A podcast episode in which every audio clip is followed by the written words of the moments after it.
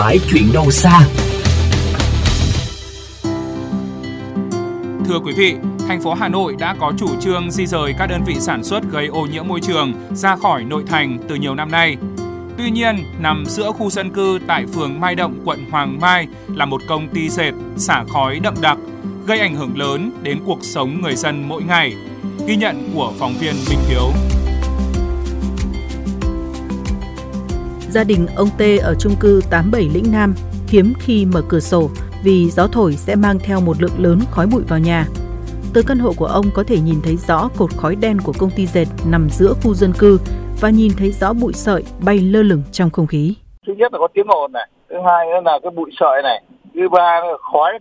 Cứ tối đến là nhìn thấy cái cột khói nó cứ xả ra đen như thế mình thấy cái mùi nó khó chịu không thể tả được là nó là cái mùi của chất liệu gì cháy. Theo tìm hiểu của phóng viên, đơn vị sản xuất mà người dân phản ánh là công ty cổ phần dệt công nghiệp Hà Nội số 9193 Lĩnh Nam, phường Mai Động, quận Hoàng Mai.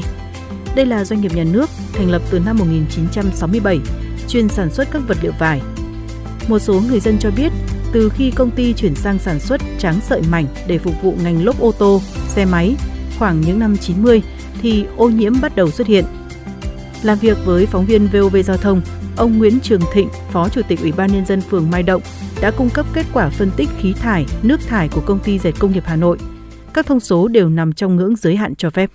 Phường có thông báo đi kiểm tra, thì 9193 là một trong những công ty có đảm bảo hồ sơ giấy tờ nhất. Thì công ty cũng có là chủ trương phê duyệt di rời toàn bộ cơ sở sản xuất này ra khỏi thành phố Hiện tại là công ty cũng là báo cáo với cả thành phố và các sở ban ngành để xin ý kiến về cái giá đầu tư như chuyển đổi công năng sử dụng. Tuy nhiên, theo tiến sĩ Hoàng Dương Tùng, Chủ tịch mạng lưới không khí sạch Việt Nam cho rằng với những phản ánh của người dân, cơ quan hữu quan cần vào cuộc xác minh. Phản ánh của người dân là không phải không có cơ sở. Tôi nghĩ rằng là uh, Sở Tài nguyên và Môi trường của Hà Nội cũng nên vào cuộc. Mặc dù đã đã quy chuẩn tiêu chuẩn, thế nhưng mà tôi nghĩ rằng nên có các cái biện pháp thật là chặt chẽ chuyện lấy mẫu nước lấy mẫu khí vân vân tất cả tùy thuộc vào thời điểm nữa. Hà Nội thì cũng đã có chủ trương từ lâu về di rời tất cả các cái cơ sở công nghiệp sản xuất ra khỏi à, nội đô thành phố. Tôi nghĩ rằng là cái việc đấy là phải cương quyết thực hiện.